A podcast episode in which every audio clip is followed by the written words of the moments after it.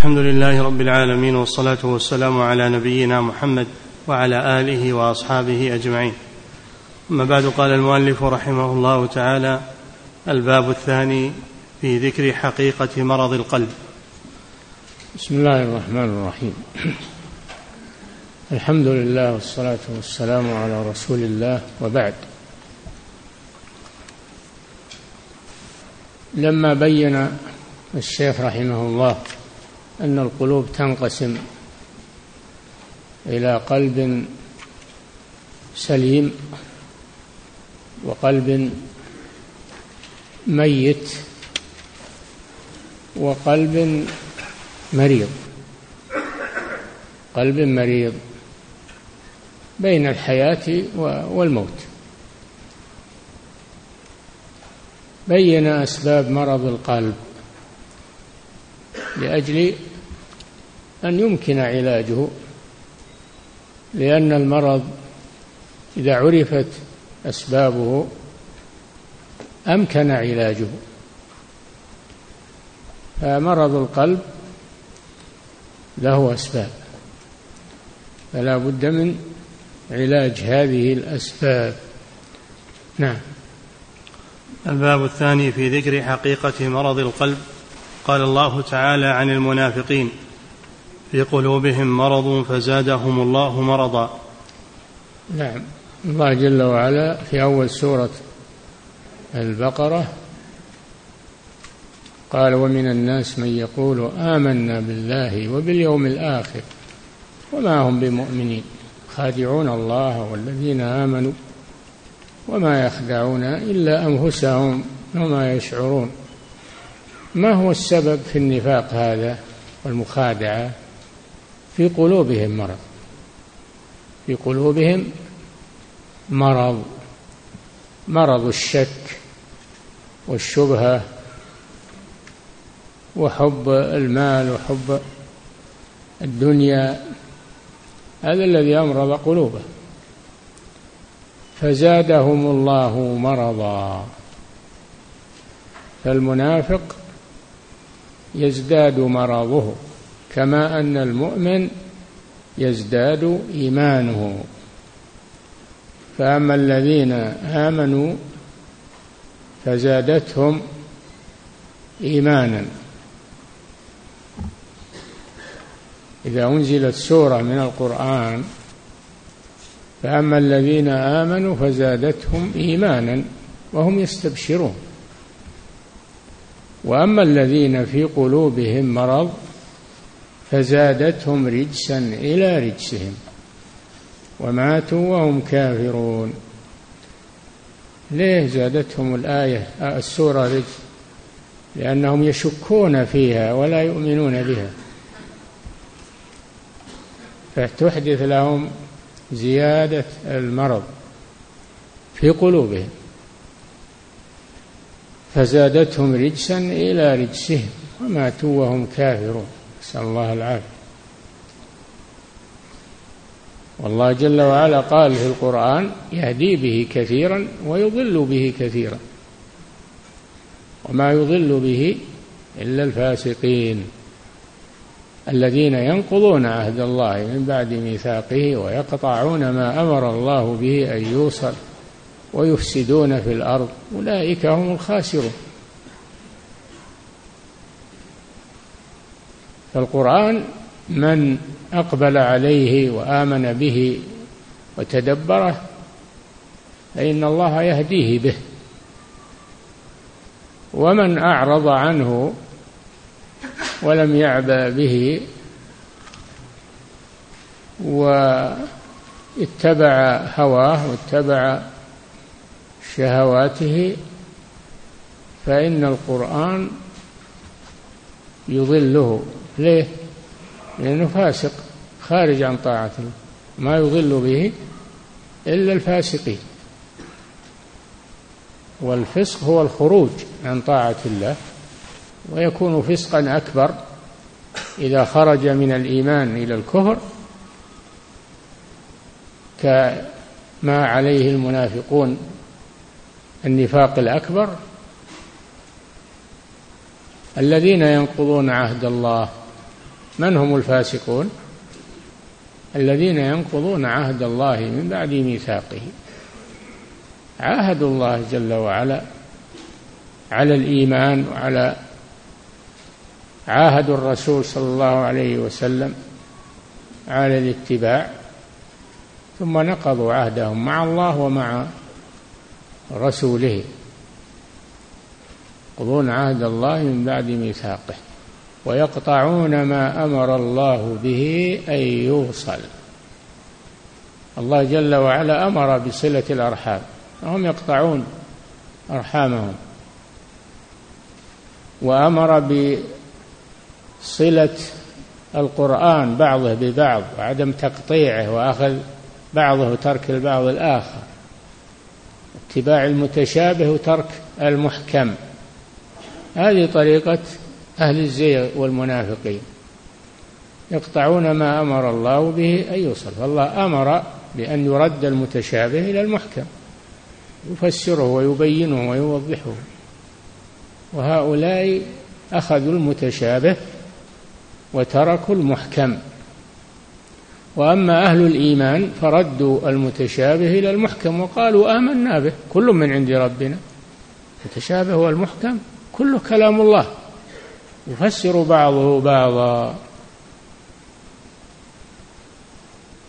وهذه طريقة النفاق. فمثلا الآن يقولون الإنسان حر في عقيدته يختار ما يشاء ويستدلون بقوله تعالى يستدلون بقوله تعالى آه، بقوله تعالى فمن شاء وقل الحق من ربكم فمن شاء فليؤمن ومن شاء فليكفر. إنا أعتدنا للظالمين نارا أحاط بهم سرادقها. هذا جزاء الكافر بالقرآن. أحاط بهم. إن الذين آمنوا وعملوا الصالحات أنا لا هذا جزاء الذين آمنوا بالمحكم والمتشابه. هؤلاء أخذوا المتشابه.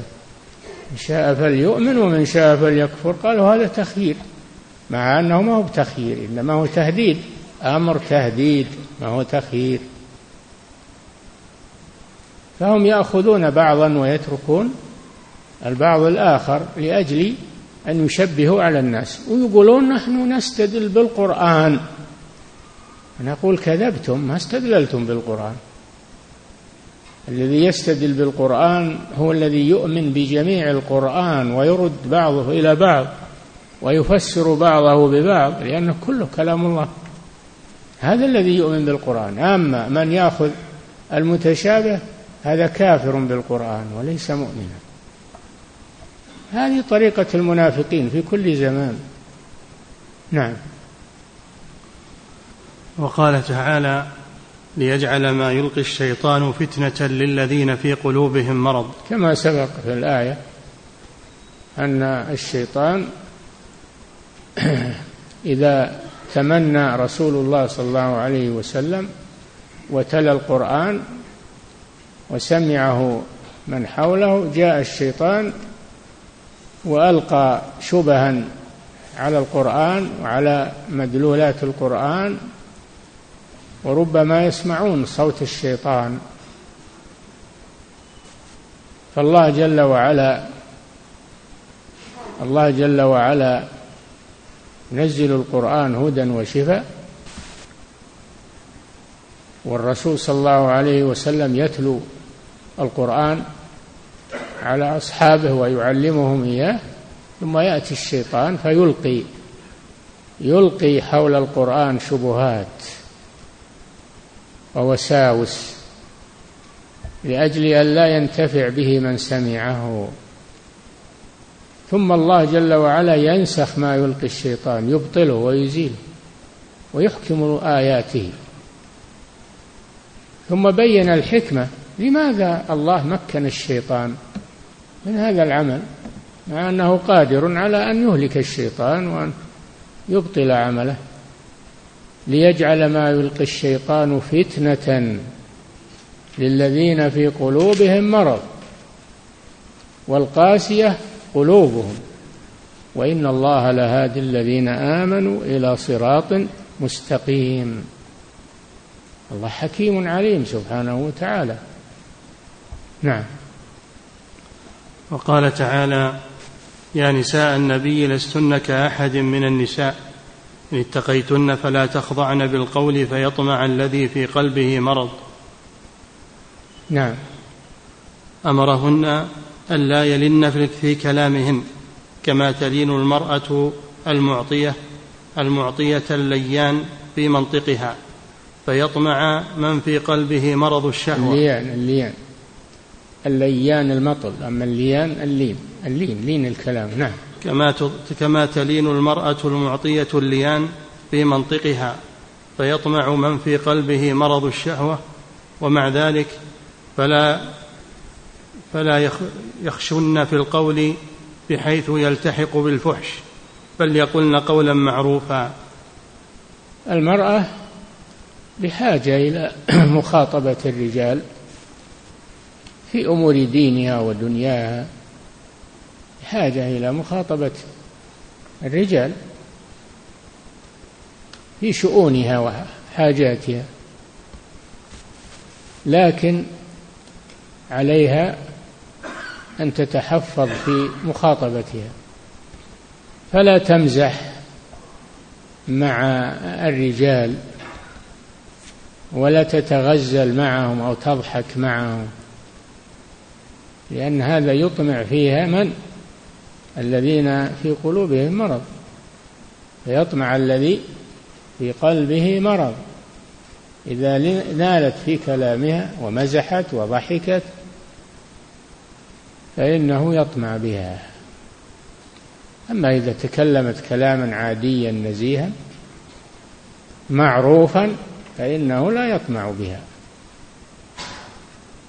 والله أمرها بالتوسط. لا يكون كلامها خشنا وفاحشا بذيئا مع الرجل ولا يكون كلامها لينا يطمع من في قلبه مرض. بل تقول قولا معروفا. نعم. وقلنا قولا معروفا. هذا خطاب لنساء النبي صلى الله عليه وسلم وهو خطاب لكل نساء الأمة. لأن نساء النبي صلى الله عليه وسلم قدوة وهن أمهات المؤمنين والأمهات أمهات المؤمنين رجالا ونساء. فالأمة تقتدي بهن. نساء المؤمنين يقتدين بأمهاتهن من نساء الرسول صلى الله عليه وسلم. نعم. وقال تعالى لئن لم ينته المنافقون والذين في قلوبهم مرض والمرجفون في المدينة لنغرينك بهم. الله سبحانه وتعالى في سورة الأحزاب في آخرها قال إن الذين يؤذون الله ورسوله لعنهم الله في الدنيا والآخرة وأعد لهم عذابا مهينا. والذين يؤذون المؤمنين والمؤمنات بغير ما اكتسبوا فقد احتملوا بهتانا وإثما مبينا. ثم قال لئن لم ينته المنافقون والذين في قلوبهم مرض مرض الشبهة والشهوة لنغرينك بهم. نلقي في قلبك البغض لهم. ثم لا يجاورونك فيها أي في المدينة إلا قليلا. ملعونين أينما ثقفوا أخذوا وقتلوا تقتيلا. سنة الله في الذين خلوا من قبل ولن تجد لسنة الله تبديلا. هذا في شأن المنافقين الذين يؤذون المؤمنين والمؤمنات. وهم المنافقون يؤذون المؤمنين والمؤمنات بالكلام السيء والحط من قدر المؤمنين والمؤمنات وبالإرجاف أيضا. يرجفون في الناس يجيبون أشياء مخوفة بكلامهم سيكون كذا وسيحصل كذا واحذروا من من كذا وكذا مقبل عليكم كذا وكذا يرجفون. فالذي في قلبه ضعيف الإيمان يصدقهم. أما المؤمن فإنه مطمئن ما يصدقهم ولا يلتفت لهم لكن يؤثرون على على بعض المؤمنين. والله قال جل وعلا وفيكم سماعون لهم. يسمعون كلامهم ويتأثرون به. فهؤلاء هم المرجفون في المدينة هل يتلمسون الأشياء المخيفة والتهديدات وجاكم البلاء وجاكم الشر وجاكم هؤلاء مرجفون. أو إذا سمعوا خبرا فيه سوء نشروه طيروه هؤلاء مرجفون في المدينة. والمؤمن ما ينشر هذه الأمور ولا يروع المسلمين. بل يطمئن المسلمين. نعم. لكن هذا نتيجة المرض الذي في قلوبهم. كل هذا نتيجة المرض الذي في قلوبهم. نعم. وقال تعالى وما جعلنا أصحاب النار إلا ملائكة وما جعلنا عدتهم إلا فتنة للذين كفروا. ليستيقن الذين أوتوا الكتاب ويزداد الذين آمنوا إيمانا ولا يرتاب الذين أوتوا الكتاب والمؤمنون وليقول الذين في قلوبهم مرض والكافرون ماذا أراد الله بهذا مثلا. نعم في هذه الآية أخبر الله جل وعلا أن النار خزانها تسعة عشر عليها تسعة عشر ملكا من الملائكة. والنار واسعة وأهلها كثيرون. فقال أبو جهل أنا أكفيكم منهم كذا وكذا. أي لا يهمونكم أنا أكفيكم منهم كذا وكذا والبقية عليكم أنتم. ونطلع من النار يعني من باب السخرية والاستهزاء. يقولون إنهم شويين ما لأنه ما يعرف الملائكة ولا يعرف الملك الواحد وقوته. والله جل وعلا من حكمته أنه جعل عددهم تسعة عشر لأجل الفتنة فتنة هؤلاء حتى يسخروا ويقولوا النار ما عليها إلا تسعة عشر ملك. ما يكفون هذول. أهل النار كثيرون وأهل النار إلى آخره. ما جعلنا أصحاب النار إلا ملائكة. ملائكة تسعة عشر إيش تسعة عشر؟ ملائكة ما هم بشر. هم مثلكم. ما جعلنا أصحاب النار إلا ملائكة وما جعلنا عدتهم إلا فتنة. تسعة عشر فتنة للذين كفروا ليتكلموا ويقولوا ليستيقن الذين أوتوا الكتاب ويزداد الذين آمنوا إيمانا. فصاروا ثلاثة أقسام الكفار يسخرون ويقولون ما هذا ما ما يكفون ذولا. ما يكفون. وأنا أكفيكم كذا وكذا منه. والمؤمنون من المسلمين ومن أهل الكتاب يصدقون بهذا لأنهم عندهم الوحي وعندهم القرآن عندهم التوراة والإنجيل.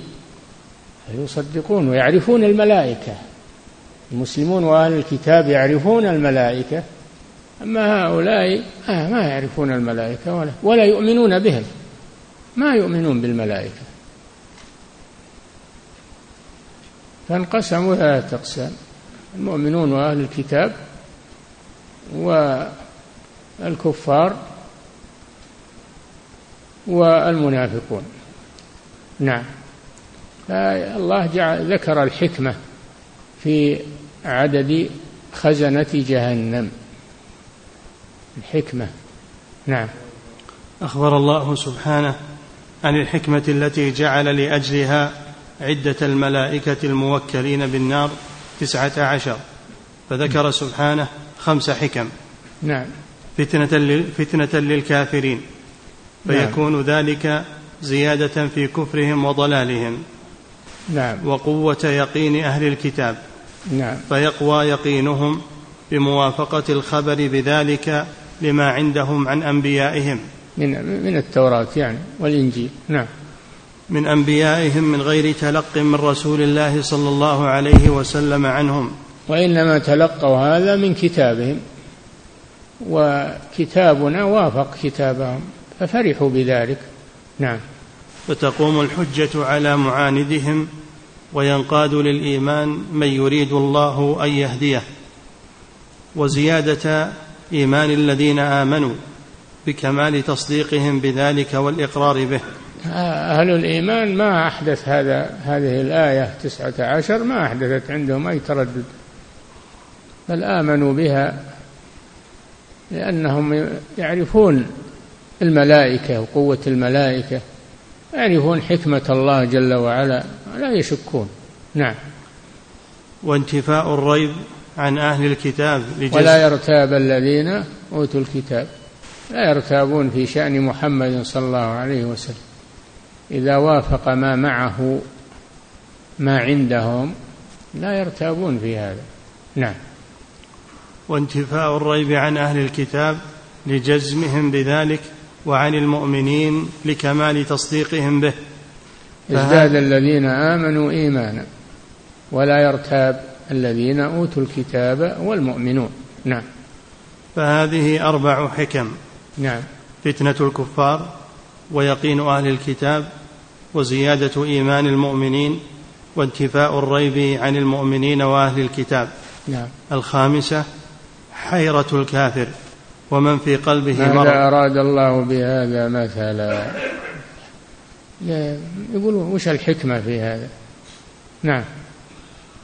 الخامسة حيرة الكافر ومن في قلبه مرض وعمي قلبه عن المراد بذلك فيقول ماذا أراد الله بهذا مثلا؟ كذلك يضل الله من يشاء ويهدي من يشاء ثم قال وما يعلم جنود ربك إلا هو. جنود الملائكة جنود من جنود الله والملك الواحد ما يقوم له أهل الأرض كلهم. نعم. وهذه حال القلوب عند ورود الحق المنزل عليها. قلب يفتتن به كفرا وجحودا. يفتتن. قلب يفتتن به كفرا وجحودا. نعم. وقلب يزداد به ايمانا وتصديقا. نعم فأما الذين آمنوا فزادتهم ايمانا وهم يستبشرون. يعني السورة. وأما الذين في قلوبهم مرض فزادتهم رجسا. إلى رجسهم وماتوا وهم كافرون. نعم. وقلب يتيقنه فتقوم عليه الحجة به. يتيقنه ولكن لا يتبعه. تقوم مثل أهل الكتاب. تيقنوا ما ما في القرآن من من الحق. ولكنهم لأجل الكبر والحسد لم يؤمنوا به. وقامت عليهم الحجة. نعم. وقلب يوجب له حيرة وعمى فلا يدري ما يراد به. أي نعم يتردد فيه لأن يعني ما عنده إيمان أو يتردد شك يصير عنده شك. نعم فهذه هذه الحكمة من الله جل وعلا في هذه الآية. نعم. واليقين وعدم الريب في هذا الموضع.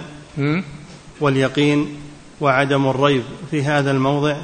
إن رجع إلى شيء واحد كان ذكر عدم الريب مقررا لليقين ومؤكدا له ونافيا عنه ما يضاده بوجه من الوجوه. وإن رجع إلى شيئين بأن يكون اليقين راجعا إلى الخبر المذكور عن عدة الملائكة وعدم الريب عائدا إلى عموم ما أخبر الرسول به لدلالة هذا الخبر الذي لا يعلم إلا من جهة الرسول على صدقه فلا يرتاب من قد عرف صحة هذا الخبر. بعد في صدق الرسول صلى الله عليه وسلم ظهرت فائدة ذكره. نعم. والمقصود ذكر مرض القلب وحقيقته.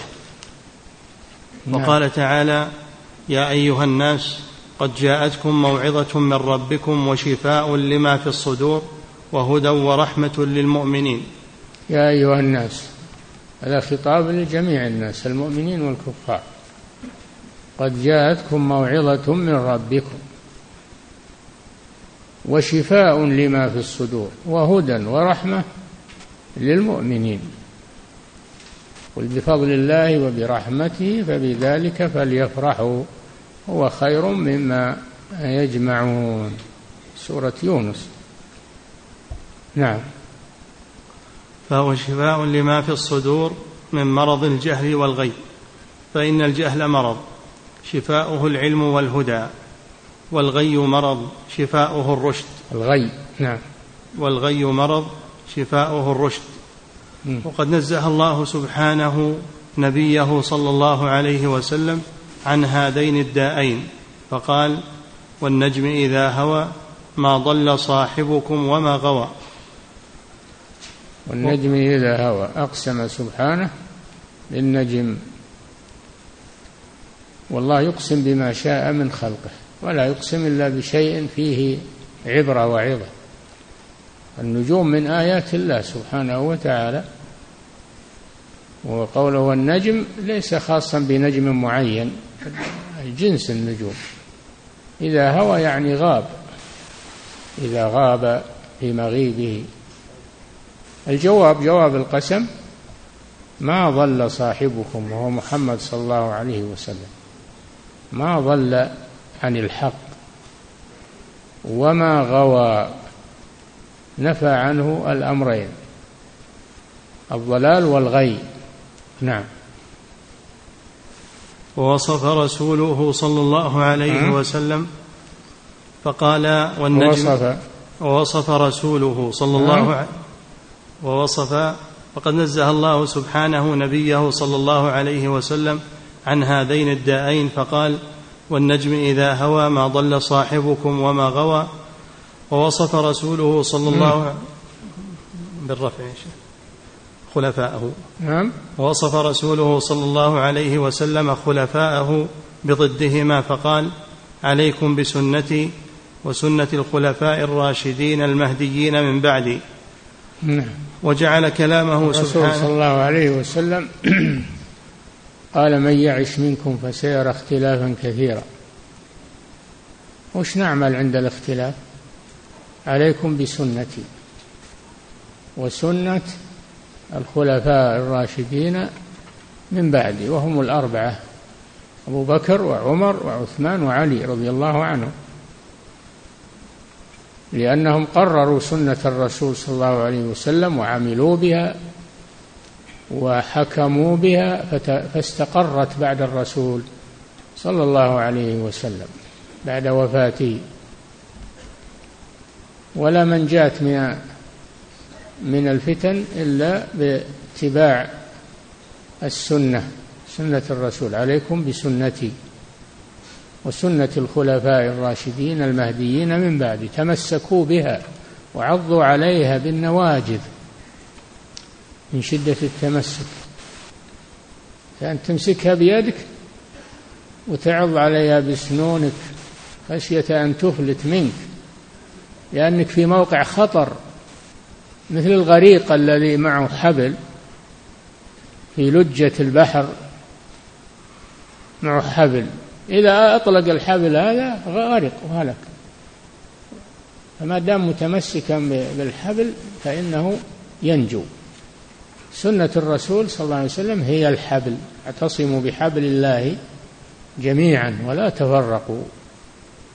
فلا منجاة من الفتن إلا باتباع الكتاب والسنة. سنة الرسول وسنة خلفائه. ما ينجي من الفتن إلا هذا. نعم. ووصف رسوله صلى الله عليه وسلم خلفاءه بضدهما فقال عليكم بسنتي وسنة الخلفاء الراشدين المهديين من بعدي. الراشدين المهديين. الرشد ضد الغي والهدى ضد الضلالة. ما ضل صاحبكم وما غوى. ففيها معنى الآية. نعم. وجعل كلامه سبحانه موعظة للناس عامة. نعم. يا, يا أيها الناس قد جاءتكم موعظة من ربكم. هذا للمؤمنين والكفار. نعم. وهدى ورحمة لمن آمن به خاصة. وخص هو عمم ثم خصص. عمم الموعظة وخصص الهداية بالمؤمنين. فمن التفت إلى هذه الموعظة هداه الله ومن أعرض عنها أهلكه الله سبحانه وتعالى. نعم. وشفاء تاما لما في الصدور. لما في الصدور من أمراض الشهوات والشبهات والشكوك يعني القلوب المراد بالصدور هنا القلوب. نعم. فمن استشفى به صح وبرئ من مرضه. استشفى بالقرآن القرآن موعظة. من استشفى به صح وشفي من مرضه لأنه هو العلاج الوحيد لهذا المرض. هو العلاج بالمضادات ولا بالحبوب والأشربة هذه للجسم هذيك علاج للجسم. الطب علاج الطب هذا للجسم. أما علاج القلب من مرضه وشكوكه فهو بالقرآن والسنة. نعم. فمن استشفى به صح وبرئ من مرضه ومن لم يستشف به فهو كما قيل إذا بل من داء به ظن أنه نجا وبه الداء الذي هو قاتله. إذا بل يعني أحس بالشفاء ظن أنه نجا ولكنه فيه المرض ما برح. فيه المرض ومرض قاتل فلا يغتر لأنه تناول شيء من الشفاء ما دام المرض لم يغادر. نعم. وقال تعالى وننزل من القرآن ما هو شفاء ورحمة للمؤمنين ولا يزيد, ولا يزيد الظالمين إلا خسارا. القرآن على نسق واحد أنه هداية للمؤمنين وأنه حجة على الكافرين. كله على نسق واحد. وننزل من القرآن يقول من هذه تب... ليست تبعيضية إنما هي بيانية. وليس بعض القرآن شفاء وبعضه. لا القرآن كله شفاء لكن من تأتي للبيان. وتأتي للتبعيض. والمراد بها هنا البيان البيانية من البيانية. نعم. وقال تعالى وننزل من القرآن ما هو شفاء ورحمة للمؤمنين ولا يزيد الظالمين إلا خسارا. فالقرآن في نفسه شفاء لكن الناس يختلفون منهم من يشفى به وهم المؤمنون ومنهم من يمرض به وهم الكفار. لا ينفعهم. نعم. والأظهر أن من ها هنا لبيان الجنس. نعم بيانية من بيانية وليست تبعيضية نعم. فالقرآن جميعه شفاء ورحمة للمؤمنين. يعني فقلنا إنها بيانية لأن القرآن كله رحمة للمؤمنين. ما هو بعضه رحمة وبعضه لا. نعم. فالقرآن جميعه شفاء ورحمة للمؤمنين. فصل ولما كان مرض البدن خلاف صحته وصلاحه وهو خروجه عن اعتداله انتهى من مرض القلب انتقل إلى مرض البدن وهو رحمه الله طبيب ومن كبار الأطباء يعرف العلاج ويعرف الأدوية ويعرف سيذكر لكم شيء من هذا. تعرفون به مهارته في الطب رحمه الله. نعم. فصل ولما كان مرض البدن خلاف صحته وصلاحه وهو خروجه عن اعتداله الطبيعي بفساد يعرض له يفسد يفسد به إدراكه وحركته الطبيعية فإما أن يذهب إدراكه بالكلية. ولما كان ولما كان مرض البدن خلاف صحته وصلاحه. خلاف صحة البدن وصلاحه يعني سلامته. صلاحه يعني سلامته. ما هو بصلاحه الديني صلاحه السلامة من الأمراض. نعم. خلاف صحته وصلاحه وهو خروجه عن اعتداله الطبيعي لفساد يعرض له يفسد به ولما كان ولما كان مرض البدن خلاف صحته وصلاحه وهو خروجه عن اعتداله الطبيعي نعم. لفساد يعرض له. مرضه يعني مرضه بخروجه بخروجه عن اعتداله. إذا خرج الجسم عن اعتداله مرض. نعم. وهو خروجه عن اعتداله الطبيعي لفساد يعرض له. طبيعي الذي خلقه الله فيه. ما دام الجسم إنه معتدل هو صح صحيح. إذا تأثر هذا الاعتدال مرض عاد سواء مرض كثير ولا قليل. إذا خرج عن الاعتدال اعتدال في في قواه وفي حواسه وفي وفي تركيبه. نعم. لفساد يعرض له يفسد به إدراكه وحركته الطبيعية فإما أن يذهب إدراكه بالكلية.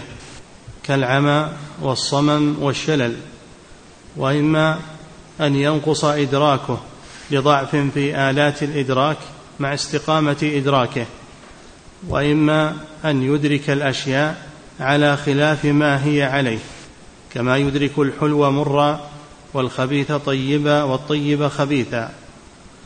نعم. وأما فساد حركه ذلك المريض ما يجد لذة في في الطعام والشراب وإن كانت من ألذ الأشياء تكون في مذاقه غير غير طبيعية.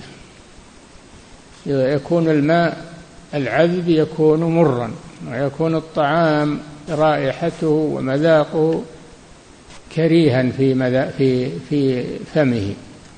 سبب المرض تغير اعتداله. تغير اعتداله. نعم. قد نعم. وإما قد تنكر العين ضوء الشمس من رمد وينكر الماء وينكر الفم طعم الماء من سقم يقول المتنبي. نعم. وإما أن يدرك الأشياء على خلاف ما هي عليه كما يدرك الحلو مرا والخبيث طيبا والطيب خبيثا. الخبيث ما هو الخبيث يعني الحرام؟ لا الخبيث الخبيث الطعام الردي. لأن الطعام ينقسم إلى جيد وردي. الطيب فالجيد قال له طيب والردي قال له خبيث. ولا تيمموا الخبيث منه تنفقون. المراد بالخبيث الشيء الردي ما هو بالحرام. الشيء الردي نعم. وأما فساد حركته الطبيعية فمثل أن تضعف قوته الهاضمة أو الماسكة أو الدافعة أو الجاذبة. يلا شوفوا الطب نعم. وأما, فساد وأما فساد حركته الطبيعية فمثل أن تضعف قوته الهاضمة أو الماسكة أو الدافعة أو الجاذبة. نعم. فيحصل له من الألم بحسب خروجه عن الاعتدال.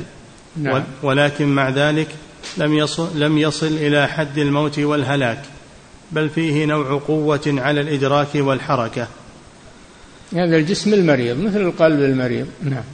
وسبب هذا الخروج عن الاعتدال إما فساد في الكمية أو في الكيفية. إما إما. وسبب الخروج عن هذا الاعتدال خروج الجسم يعني عن اعتداله نعم. إما فساد في الكمية أو في الكيفية. نعم. فالأول إما نقص في المادة فيحتاج إلى زيادتها وإما زيادة فيها فيحتاج إلى نقصانها. والثاني إما بزيادة الحرارة أو البرودة أو الرطوبة أو اليبوسة أو نقصانها عن القدر الطبيعي فيداوى بمقتضى ذلك. نعم. ومدار الصحة على حفظ القوة والحمية عن المؤذي واستفراغ المواد الفاسدة ونظر الطبيب دائر على هذه الأصول الثلاثة. نعم. وقد تضمنها الكتاب العزيز وأرشد إليها من أنزله شفاء ورحمة. نعم. فأما حفظ القوة فإنه سبحانه أمر المسافر والمريض أن يفطر في رمضان. ويقضي المسافر إذا قدم والمريض إذا برئ. يعني يعني حفظ القوة لأن المسافر عليه مشقة وتضعف قوته في السفر. إذا اجتمع عليه الصيام ومشقة السفر فإنه يؤثر عليه فلذلك الله رخص له في الإفطار. كذلك المريض الذي يلحقه مشقة بالصيام رخص الله له بالإفطار من كان مريضا أو على سفر فعدة من أيام أخرى يقضيها في أيام يرتاح فيها ويستطيع الصيام من دون مشقة بليغة. نعم. هذا من رحمته سبحانه. هذا علاج هذا علاج من الله جل وعلا. هذا من أدوية القرآن الكريم. نعم. فأما حفظ القوة فإنه سبحانه أمر والمراد بهذه الرخصة حفظ قوة الجسم. حفظ قوة الجسم لأنه لو صام وهو مسافر ضعف جسمه أو صام وهو مريض يضعف جسمه. نعم. فأما حفظ القوة فإنه سبحانه وتعالى أمر المسافر والمريض أن يفطر في رمضان ويقضي المسافر إذا قدم والمريض إذا برئ حفظا لقوتهما عليهما. نعم. فإن الصوم يزيد المريض ضعفا. والمسافر محتاج إلى توفير قوته عليه لمشقة السفر والصوم يضعفها. نعم. وأما الحمية عن المؤذي فإنه سبحانه حمى المريض عن استعمال الماء البارد في الوضوء والغسل إذا كان يضره. نعم. وأمره بالعدول إلى التيمم. نعم. حمية آه له. المريض إذا كان يشق عليه الوضوء فإنه يتيمم. كنتم مرضى أو على سفر أو جاء أحد منكم من الغائط أو لامستم النساء فلم تجدوا ماء فتيمموا. لم تجدوا ماء هذا العذر. ومرضى هذا عذر آخر. المرض نعم المرض الذي يلحق المريض بالوضوء مشقة تأثير في على صحته. نعم. وأما الحمية عن المؤذي فإنه سبحانه حمى المريض عن استعمال الماء البارد في الوضوء والغسل إذا كان يضره وأمره بالعدول إلى التيمم حمية له عن ورود المؤذي عليه من ظاهر بدنه نعم. فكيف بالمؤذي له من باطنه نعم وأما استفراغ المادة الفاسدة فإنه سبحانه أباح للمحرم الذي به أذى من رأسه أن يحلقه فيست نعم. فيستفرغ نعم. بالحلق أتم الحج والعمرة لله فإن احصرتم فما استيسر من الهدي ولا تحلقوا رؤوسكم حتى يبلغ الهدي محلة. فمن كان مريضا أو به أذى من رأسه ففدية من صيام يحلق ويفدي. فدية مخيرة صيام ثلاثة أيام طعام ستة مساكين ذبح شاة خير فيها. هذا إذا كان فيه قمل مثلا فيه القمل. الذي يمتص دمه يتأذى منه يستفرغ من هذا القمل بالحلق يحلق رأسه. رخص الله وهو محرم. رخص الله له بذلك. ما اللي ما فيه أذى حرام عليه أن يحلق رأسه حتى يتحلل من إحرامه. لأن هذا من محظورات الإحرام. فهذا من من حماية الله لهذا المسلم. من من الضار. نعم. وأما استفراغ المادة الفاسدة فإنه سبحانه أباح للمحرم الذي به أذى من رأسه أن يحلقه فيستفرغ الاستفراغ يعني يستفرغ من الشعر الذي يجتمع فيه القمل يتخلص من القمل في هذا. نعم. فيستفرغ بالحلق الأبخرة المؤذية له. وهذا من أسهل أنواع الاستفراغ وأخفها فنبه به على ما هو أحوج إليه منه. وذكرت مرة بعض رؤساء الطب بمصر. انتبهوا انتبهوا. هذا الطب عند ابن القيم اليوم إنه أخبر فيه طبيب ماهر تحير الطبيب. نعم. وقال هذه الفائدة لو سافرت إلى كذا وكذا أبحث عنها ما وجدتها. نعم. وذاكرت مرة بعض رؤساء الطب بمصر بهذا فقال والله لو سافرت إلى المغرب في معرفة هذه الفائدة لكان سفرا قليلا أو كما قال. نعم. وإذا عرف هذا فالقلب محتاج إلى ما يحفظ عليه قوته وهو الإيمان وأوراد الطاعات. إذا كان الجسم يحتاج إلى ما يحفظ عليه صحته فالقلب محتاج إلى ما يحفظ عليه إيمانه. نعم.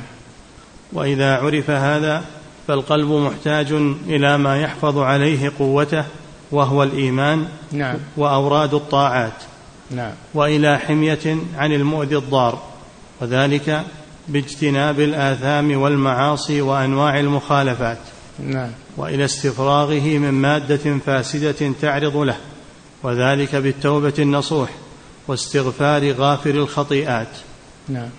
ومرضه هو نوع فساد يحصل له يفسد به تصوره للحق وإرادته له. ومرض؟ ومرضه هو نوع فساد يحصل له نعم. يفسد به تصوره للحق وإرادته له فلا يرى الحق حقا أو يراه على خلاف ما هو عليه أو ينقص أو ينقص إدراكه له. ويفسد به إرادته له فيبغض الحق النافع أو يحب الباطل الضار أو يجتمعان له وهو الغالب. ولهذا يفسر المرض الذي يعرض له تارة بالشك والريب كما قال مجاهد الذي يعرض للقلب يعني يفسر المرض في قلوبهم مرض. نعم. ولهذا يفسر المرض الذي يعرض له تارة بالشك والريب كما قال مجاهد وقتاده في قوله تعالى في قلوبهم مرض أي شك وتارة بشهوة الزنا. كما فسر به قوله تعالى فيطمع الذي في قلبه مرض. فالأول مرض شبهة مرض شهوة مرض الشهوة يعني شهوة الزنا. إذا سمع الخضوع المرأة بالقول طمع فيها. نعم. فالأول مرض الشبهة. الله أمر أمر المرأة عند خروجها بالاحتجاب. قل لأزواج قل يا أيها النبي قل لأزواجك وبناتك ونساء المؤمنين يدنين عليهن من جلابيبهن ذلك أدنى أن يعرفن يعني يعرفن بالعفة والدين فلا يؤذين لأن الفساق ما يتعرضون إلا لضعيفة الدين وضعيفة الإيمان. أما المؤمنة الصادقة وهم يبعدون عنها. ما يطمعون فيها. ما يطمع. فالحجاب فيه قطع لأطماع الفساق عنها. هذا الحجاب. وعدم الخضوع في القول فيه قطع لأطماع الذين في قلوبهم مرض. نعم. أمرها بالحجاب وأمرها بعدم الخضوع في القول. نعم. وين الحين النساء؟ الحجاب ما, ما يعوض الله على ما والكلام والضحك والممازحة والغزل والمغازلة حدث ولا حرج. و وكأن الشهوة فقدت من الرجال والنساء. ولا وكأن الشيطان مات ولا هو موجود. نعم. فالأول مرض الشبهة والثاني مرض الشهوة. والصحة تحفظ بالمثل والشبه والمرض يدفع بالضد والخلاف. نعم. وهو, وهو يقوى بمثل سببه ويزول بضده. والصحة تحفظ بمثل سببها وتضعف أو تزول بضده. ولما كان البدن المريض يؤذيه ما لا يؤذي الصحيح من يسير الحر والبرد والحركة ونحو ذلك. فكذلك القلب. إذا كان فيه مرض آذاه أدنى شيء من الشبهة أو الشهوة نعم. حيث لا يقدر على دفعهما إذا وردا عليه والقلب الصحيح القوي يطرقه أضعاف ذلك وهو يدفعه بقوته وصحته. وبالجملة فإذا حصل للمريض مثل سبب مرضه زاد مرضه وضعفت قوته. إذا حصل. وبالجملة فإذا حصل للمريض مثل سبب مرضه زاد مرضه وضعفت قوته وترامى إلى التلف ما لم يتدارك ذلك بأن بأن يحصل له ما يقوي قوته ويزيل مرضه. نعم. الباب الثالث. يكفي. كلام عجيب. نعم.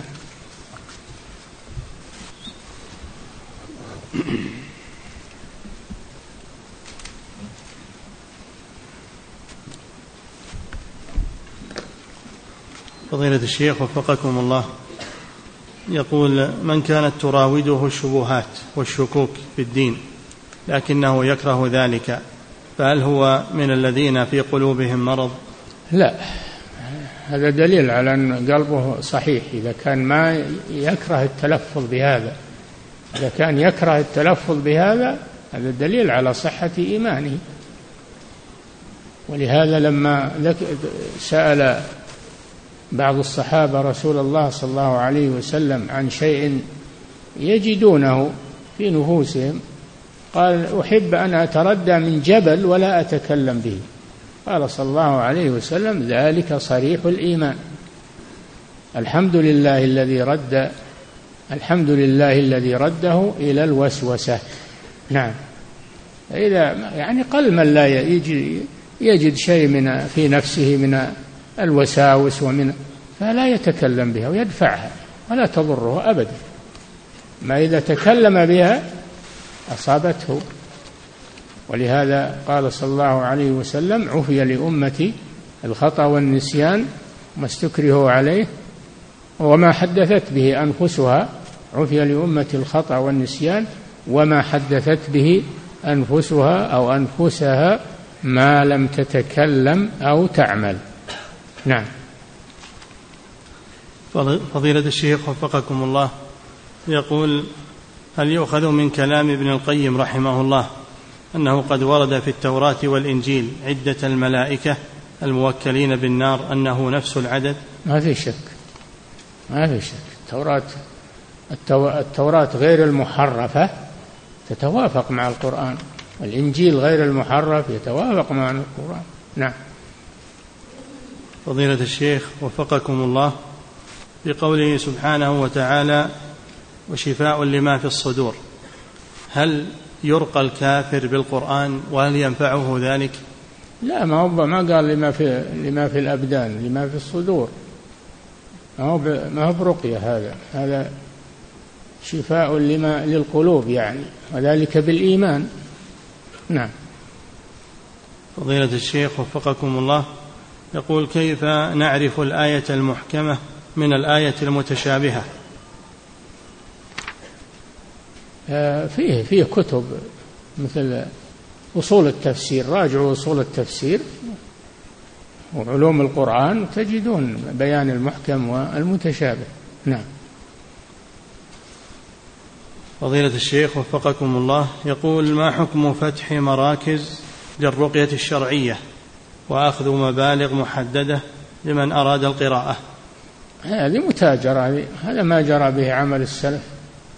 ولا يتخذ الرقية لأجل الحرفة إنما هي إحسان وعلاج للمحتاج ولا ولا يتخذها حرفة ويفتح محل ويحط كتاب مثل الطبيب ويحط استقبال.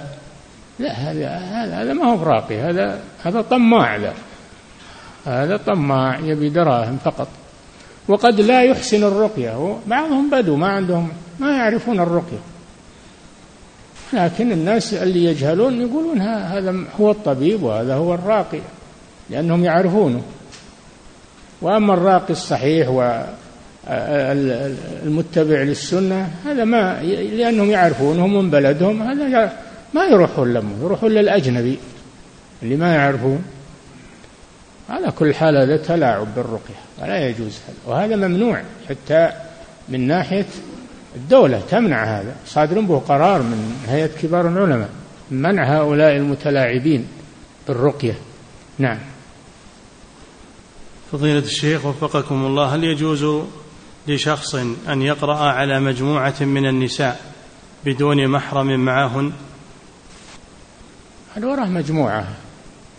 يقرأ على واحد. وإذا كان معها معها من تزول به الخلوة من محرم معها أو أو نساء معها من تزول به الخلوة فلا بأس. على أن تكون متحجبة وألا يلمسها بيده. ولا يضع يده عليها. نعم. فضيلة الشيخ وفقكم الله يقول كيف يتم العلاج؟ كيف يتم العلاج بالقرآن؟ وكيف ندفع به ما في القلب من الشكوك والجهل؟ بتدبر القرآن تدبر القرآن. ما هو تقرأه بدون تدبر ألفاظ تمر فقط.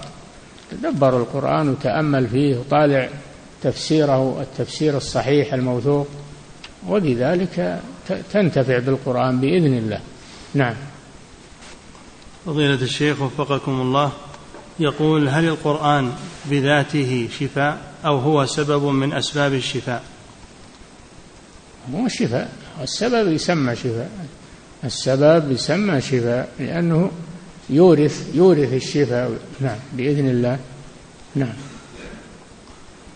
فضيلة الشيخ وفقكم الله. يقول السائل هل كل فاسق يعد كافرا؟ بقوله سبحانه في سورة الفسق الأكبر الفسق الأكبر المخرج من الملة ففسق عن أمر ربه يعني إبليس.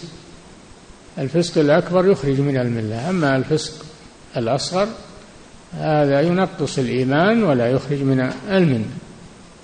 كره إليكم الكفر والفسوق والعصيان. نعم. فضيلة الشيخ وفقكم الله يقول ما الجمع بين قوله تعالى عليها تسعة عشر وبين ما ورد عن النبي صلى الله عليه وسلم يؤتى بجهنم يوم القيامة لها, لها سبعون ألف زمام مع كل زمام سبعون ألف ملك؟ يجرونها يا أخي كمل الحديث سبعون ألف ملك يجرونها هؤلاء يجرونها وأما تسعة عشر فهؤلاء خزانها. نعم. فضيلة الشيخ وفقكم الله يقول من أخذ فوائد ربوية على ماله مقابل الادخار ولم يكن عالما بحرمتها إلا بعد أخذها. إيه؟ من أخذ فوائد ربوية على ماله مقابل ادخار ولم يعلم مقابل إيش؟ ادخار. ادخار هو نفسه ربا. الادخار ربا. يسمونه ادخار وهو ربا. ما هو خفي هذا. نعم.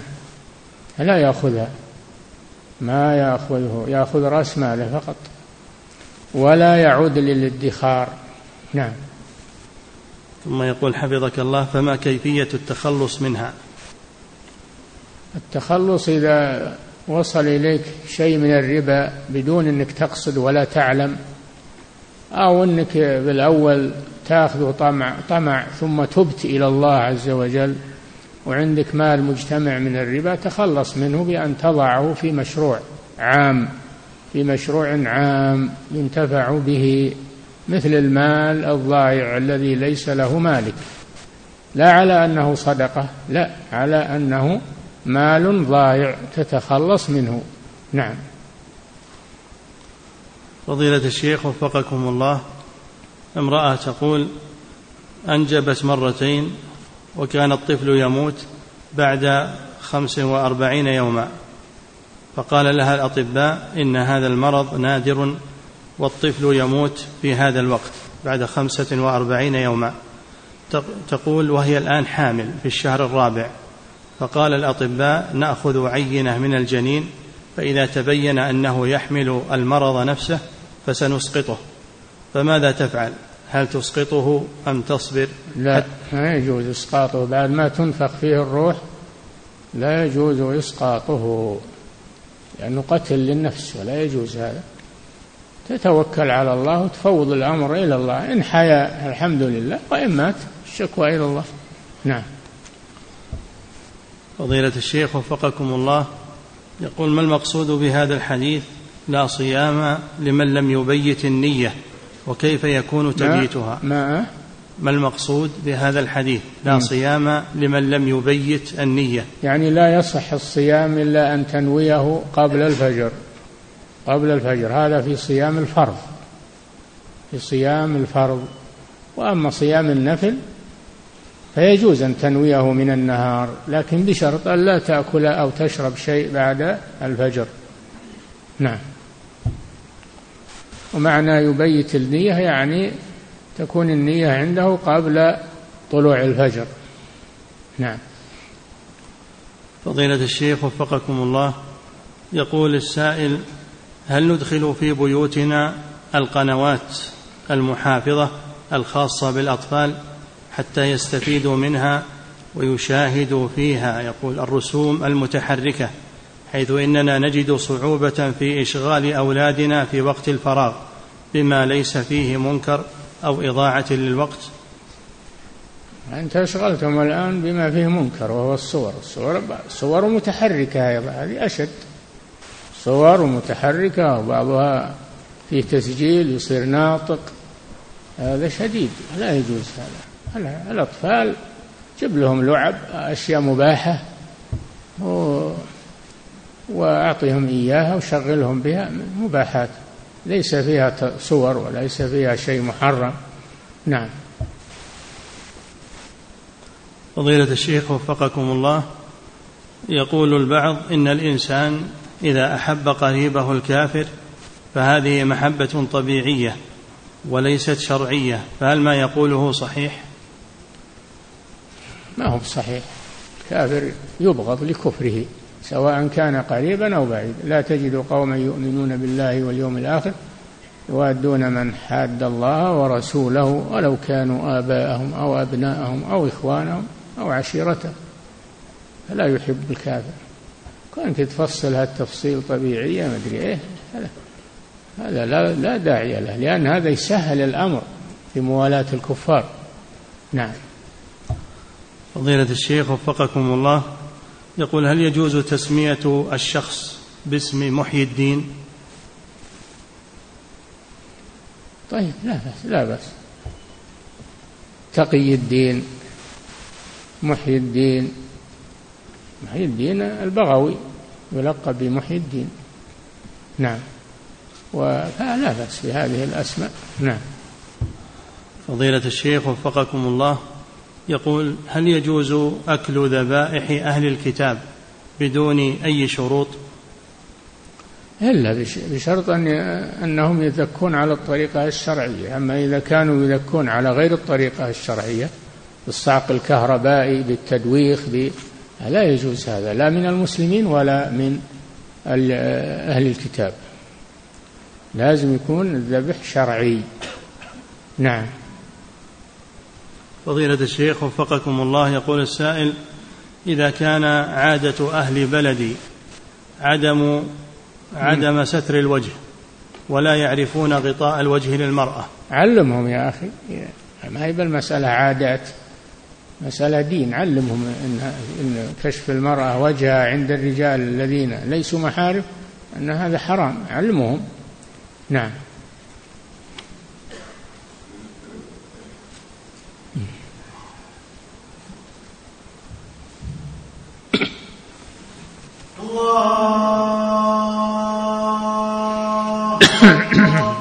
الله الله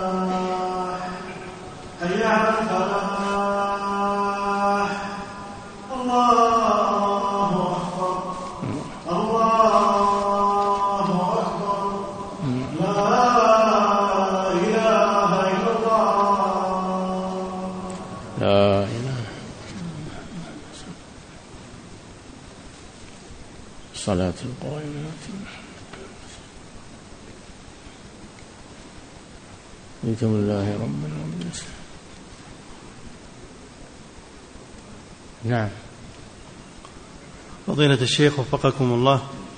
يقول يخرج علينا في هذه الأيام بعض طلبة العلم في الصحف وفي غيرها يناقشون في مسألة ستر الوجه وأنه مستحب وليس بواجب.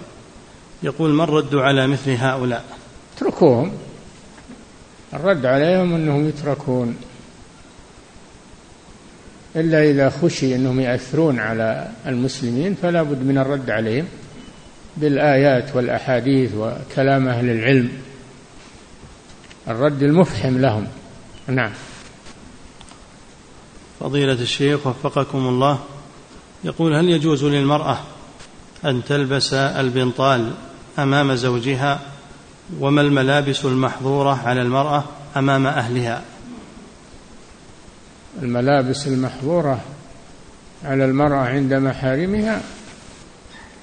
كل ما فيه فتنة كل ما فيه فتنة تتجنبه تلبس اللباس الساتر ولا تبدي إلا وجهها وكفيها ورأس شعر رأسها ما جرت العادة وقدميها هذا اللي جرت به العادة الأطراف تبديها.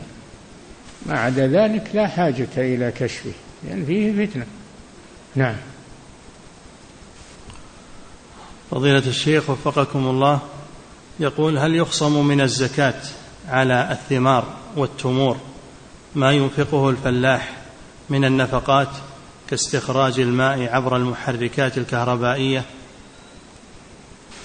نعم هذا يتبع الخارص الذي يخرص الثمار يترك للمزارع أو للفلاح يترك له ما بين الثلث إلى الربع لأجل نفقاته وكلفه نعم.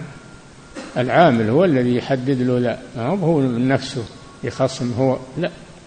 هذا تبع العمال اللي يخرصون الثمار. نعم.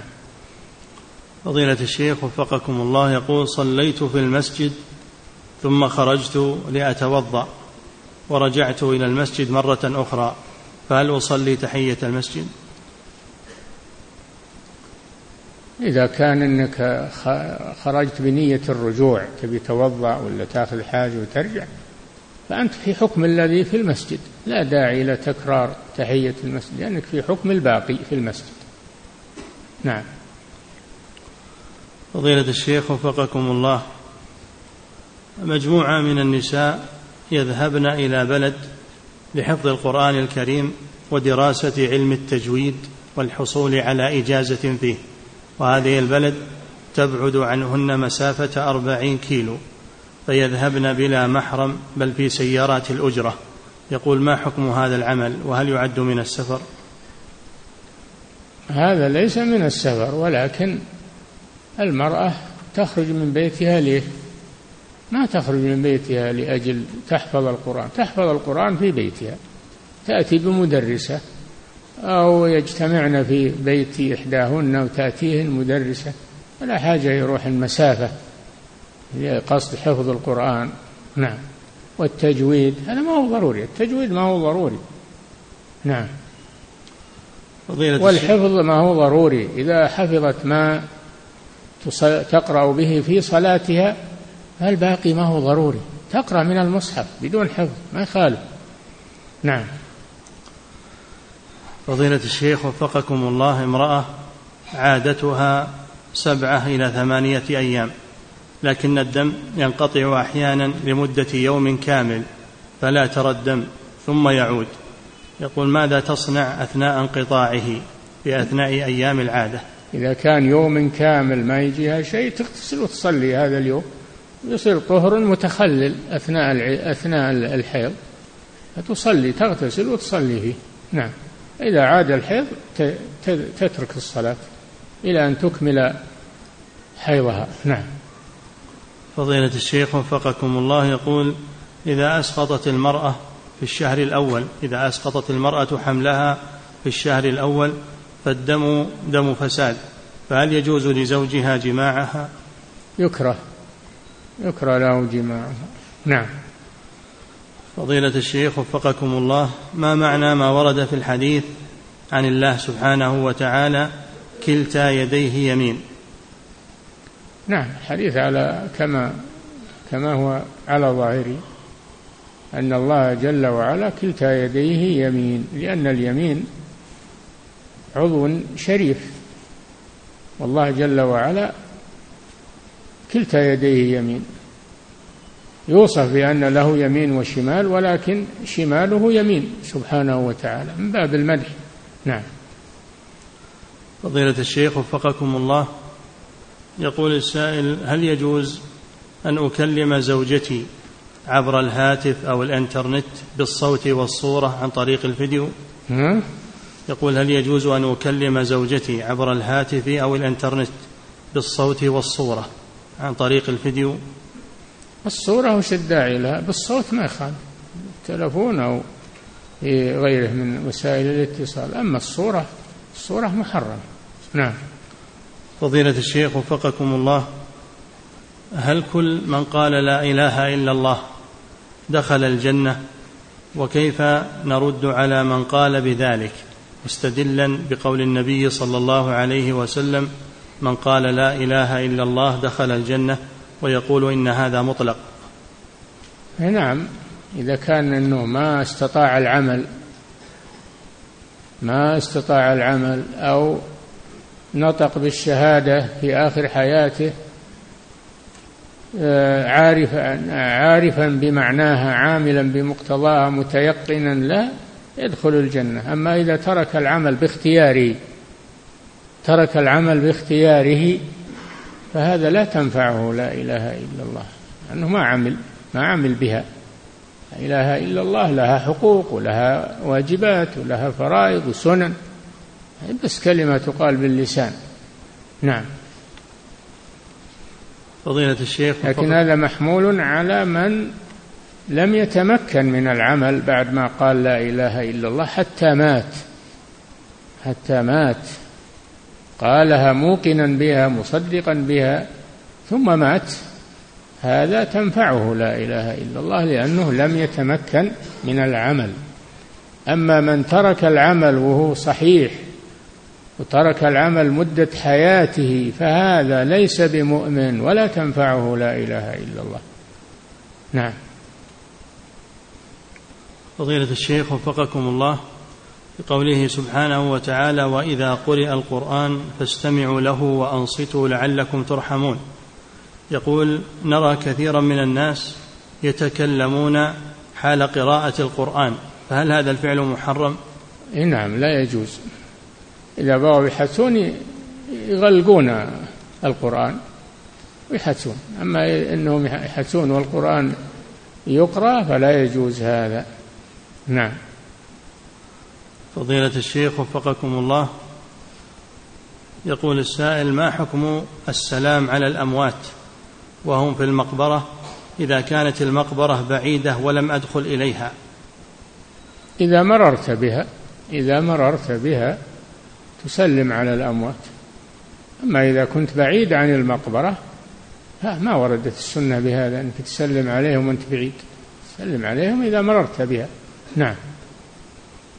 فضيلة الشيخ وفقكم الله يقول إذا أردت صيام ثلاثة أيام في الشهر يقول إذا؟ هل إذا أردت صيام ثلاثة أيام من كل شهر نعم. فهل لا بد أن تكون هي الأيام البيض؟ لا. تصوم ثلاثة أيام من الشهر مجتمعة متفرقة متتابعة متفرقة ما في بس. المهم ثلاثة أيام من الشهر أيام البيض أو غيرها نعم. من أوله من وسطه من آخره ما يخالف. نعم. فضيلة الشيخ وفقكم الله يقول الآن هناك من المسلمين من يقول إن العيش في بلاد الكفار هو أفضل من العيش في بلاد المسلمين لأن المعيشة في بلاد المسلمين فيها ضنك وضيق في العيش وأصبحوا يسافرون إلى بلاد الكفر كلاجئين. هل يجوز هذا العمل؟ لا ما يجوز هذا العمل وهذا يفضل بلاد الكفار على بلاد المسلمين. هذا نسأل الله العافية. هذا يفضل الكفر على الإيمان والكفار على المسلمين. لا يجوز هذا.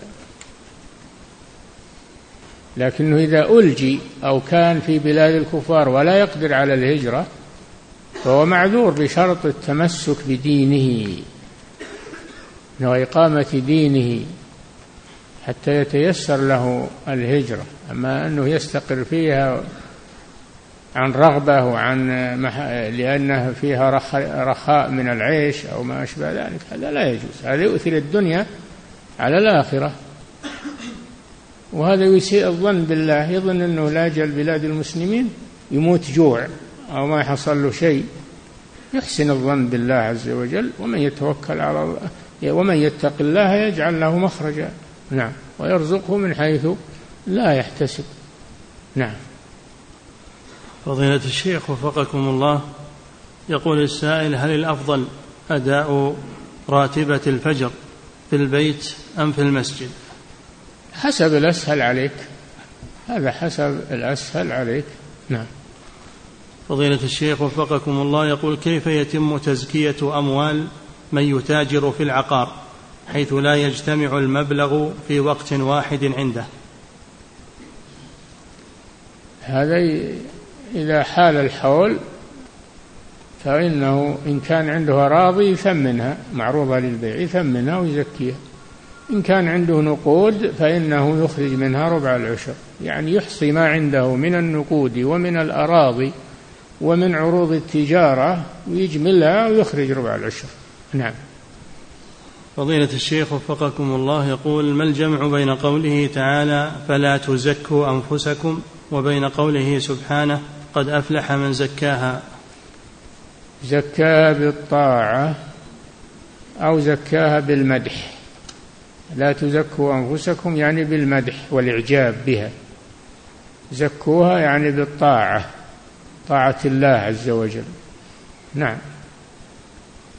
فضيلة الشيخ وفقكم الله يقول لبس الخاتم بالنسبة للرجل هل هو من السنة أو يقال بأنه مباح؟ من المباحات ما هو من السنة ولا من البدع مباح.